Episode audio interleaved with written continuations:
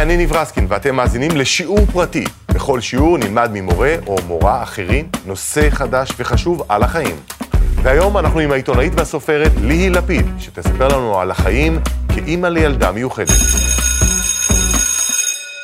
יום אחד שאני באה לגן של אה, יעלי לקחת אותה, אנחנו זוג צעיר, יש לה אח גדול ממנה בשנה וחודש, והגננת אומרת לי שלדעתה יש בעיה. היא לא מגיבה כמו כל הילדים. אני אומרת לה ששמנו לב כבר שמשהו לא בסדר וקבענו תור לבדיקה אצל מומחה אוזניים. בזמן שעובר עד הבדיקה אנחנו מסתובבים סביבה ומשמיעים קולות והיא לא מגיבה, ואנחנו עושים רעש נוראי וזורקים חפצים והיא לא מגיבה.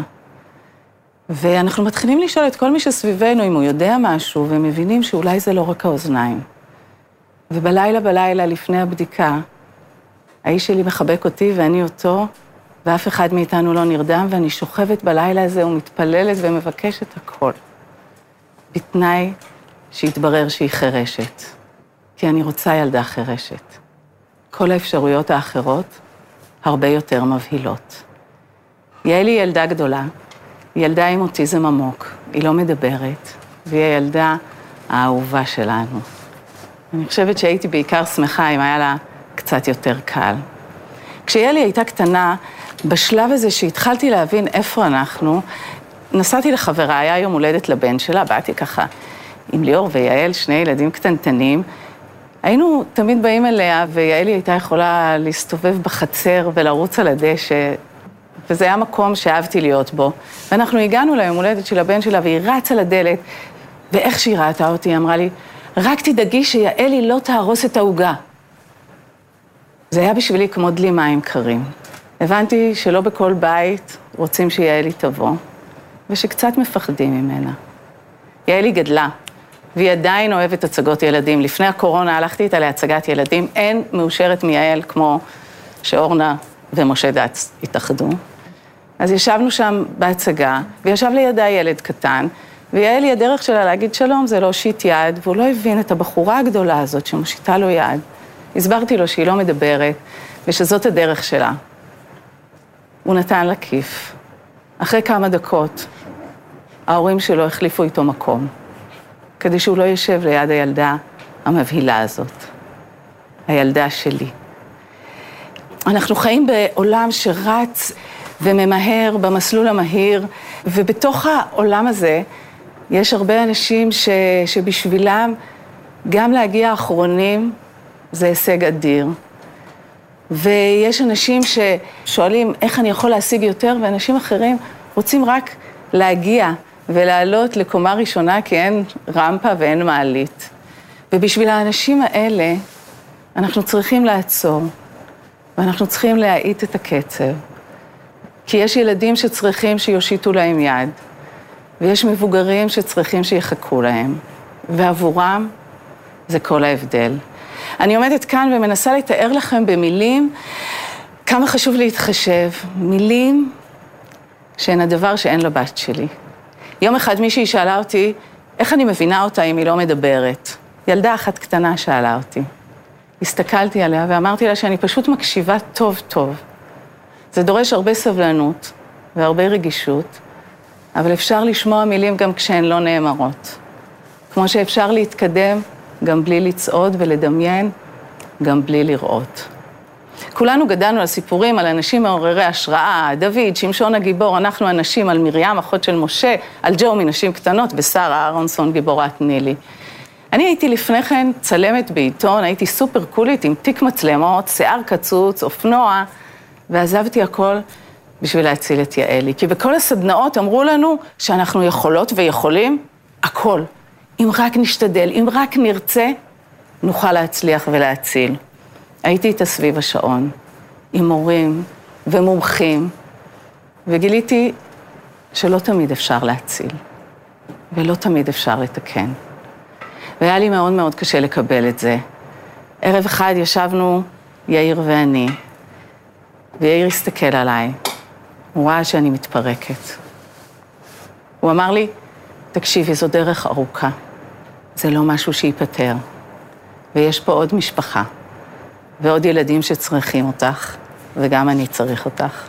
אולי זה היה הדבר הכי אוהב שאפשר בכלל היה להגיד לי. ובלילה ההוא ישבתי והבנתי שאני צריכה לוותר על הכעס ועל ההתחשבנות מהעבר ועל השאלות למה זה קרה לי. ואני גם צריכה להפסיק לדאוג כל כך ממה יהיה, כי גם, כי גם בזה אני לא יכולה לשלוט. אני יכולה רק לעשות כמיטב יכולתי, אבל מה שהבנתי זה שאני צריכה לזכור שגם העכשיו חשוב. והרגע הזה יכול להיות טוב. אנחנו בעידן קורונה, זה זמן קשה. אנחנו בלחץ, אנשים מאבדים עבודה. אבל אני יודעת, כשאני מסתכלת על הזמנים האלה עם יעלי, שהיו הכי קשים, היו שם רגעים קטנים של אושר, שאני פספסתי אותם, מרוב דאגה. ואני עכשיו יודעת שגם אני רוצה לעצור ליד כל רגע של אושר, וגם להזמין כל אחד באמת לחפש לנו את הרגעים הקטנים האלה. יעלי עשתה מאיתנו אנשים יותר טובים, היא שינתה אותנו, היא שינתה את יאיר ואותי, היא שינתה את האחים שלה. אבא שלי בשנתיים האחרונות לחיים שלו חנך איש בוגר עם אוטיזם, שהוריו נפטרו ולא היה מי שיבקר אותו. הוא היה בא פעם בשבוע עם האוטו הצהוב הקטן שלו, ויחד הם היו הולכים לאכול פלאפל.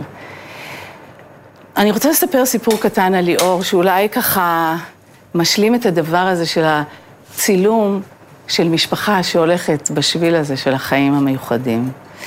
ליאורי הלך לשריון, אני חושבת שהוא לא כל כך ידע שלא מאוד חוזרים הביתה, זה באמת שירות קשה וקשוח. וליאור הוא לא הילד הכי מסודר, וכל פעם הוא היה מקבל איזה עונש, ונשאר עוד שבת ועוד שבת. והייתה איזה שבת שנורא רציתי שהוא יהיה בבית, אני לא יודעת, אולי היה איזה מסיבה.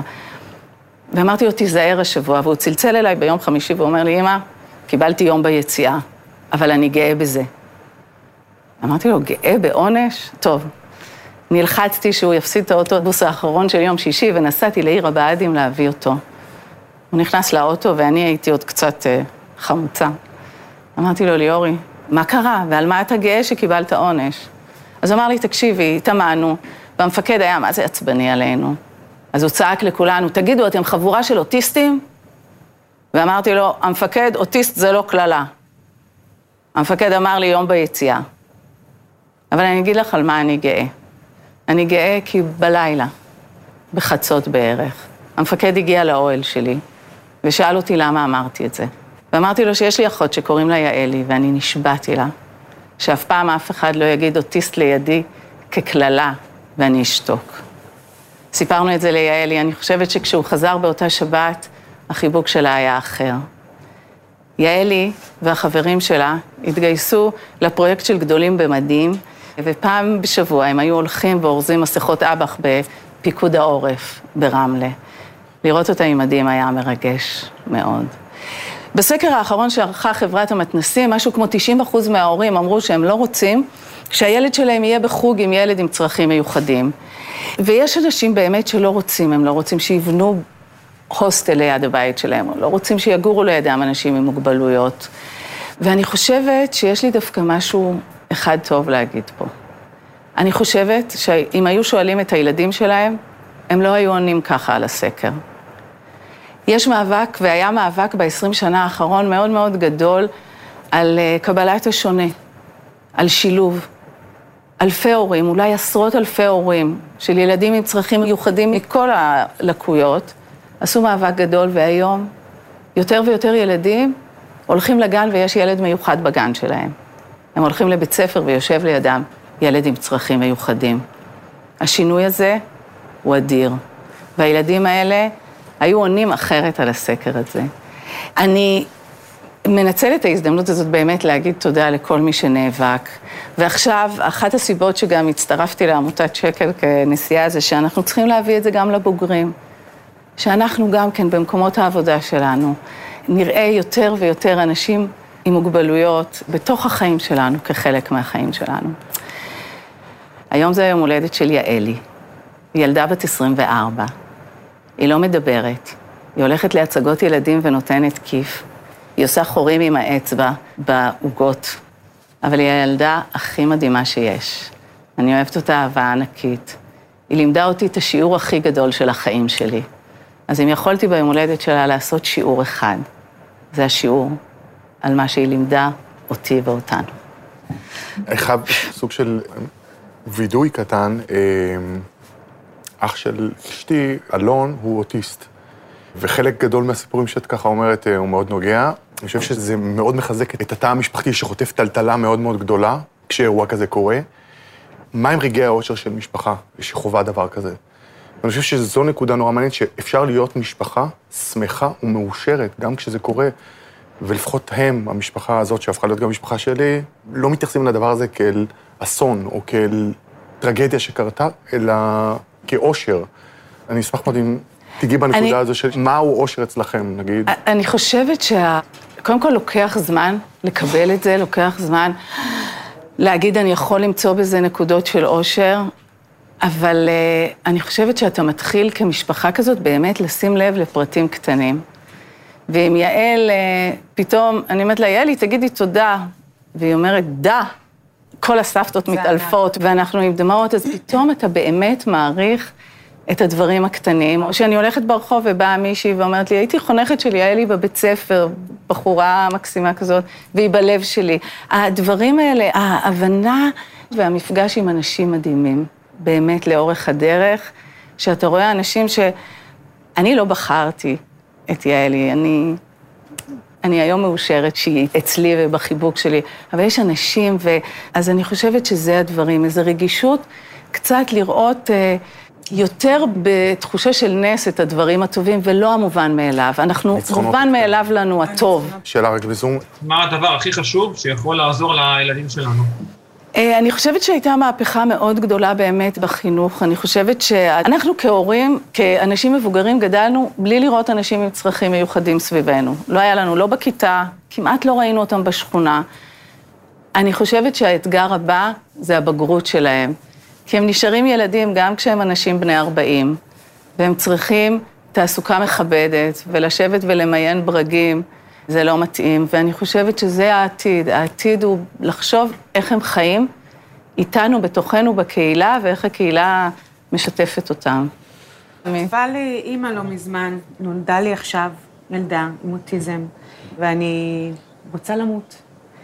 והשמיים שחורים גם בבוקר, ממש ביקשה שאני אוציא אותה, אציל אותה מזה, ואם צופים בנו אה, הורים שהתבשרו עכשיו, או שנמצאים בתוך תהליך הבדיקה הזה שתיארת, יש לך איך להעיר להם את היום הזה? אני חושבת שבאמת מה שניסיתי להגיד פה זה, כן, השמיים נופלים, וזה קשה. ונכון, ניב, שאמרת שזה מחזק את המשפחה, אבל המון משפחות גם מתפרקות בגלל זה, מתפרקות בגלל הקושי. אה, האחוזים הם מאוד גבוהים, אז אני חושבת שאולי מה שאני יכולה להגיד זה כן, לאסוף כמו פטריות אחרי הגשם, את הרגעים הטובים האלה, את החיוך, את הליטוף, ולהתחזק מהם, לזכור שזה מסע ארוך, ובסוף בסוף, האהבה של הילדים האלה אין כמוה. עד כאן השיעור הפרטי של ליהי לפיד. אתם יכולים למצוא אותנו במאקו, ב-N12 ובכל אפליקציות הפודקאסטים. תודה שהאזנתם.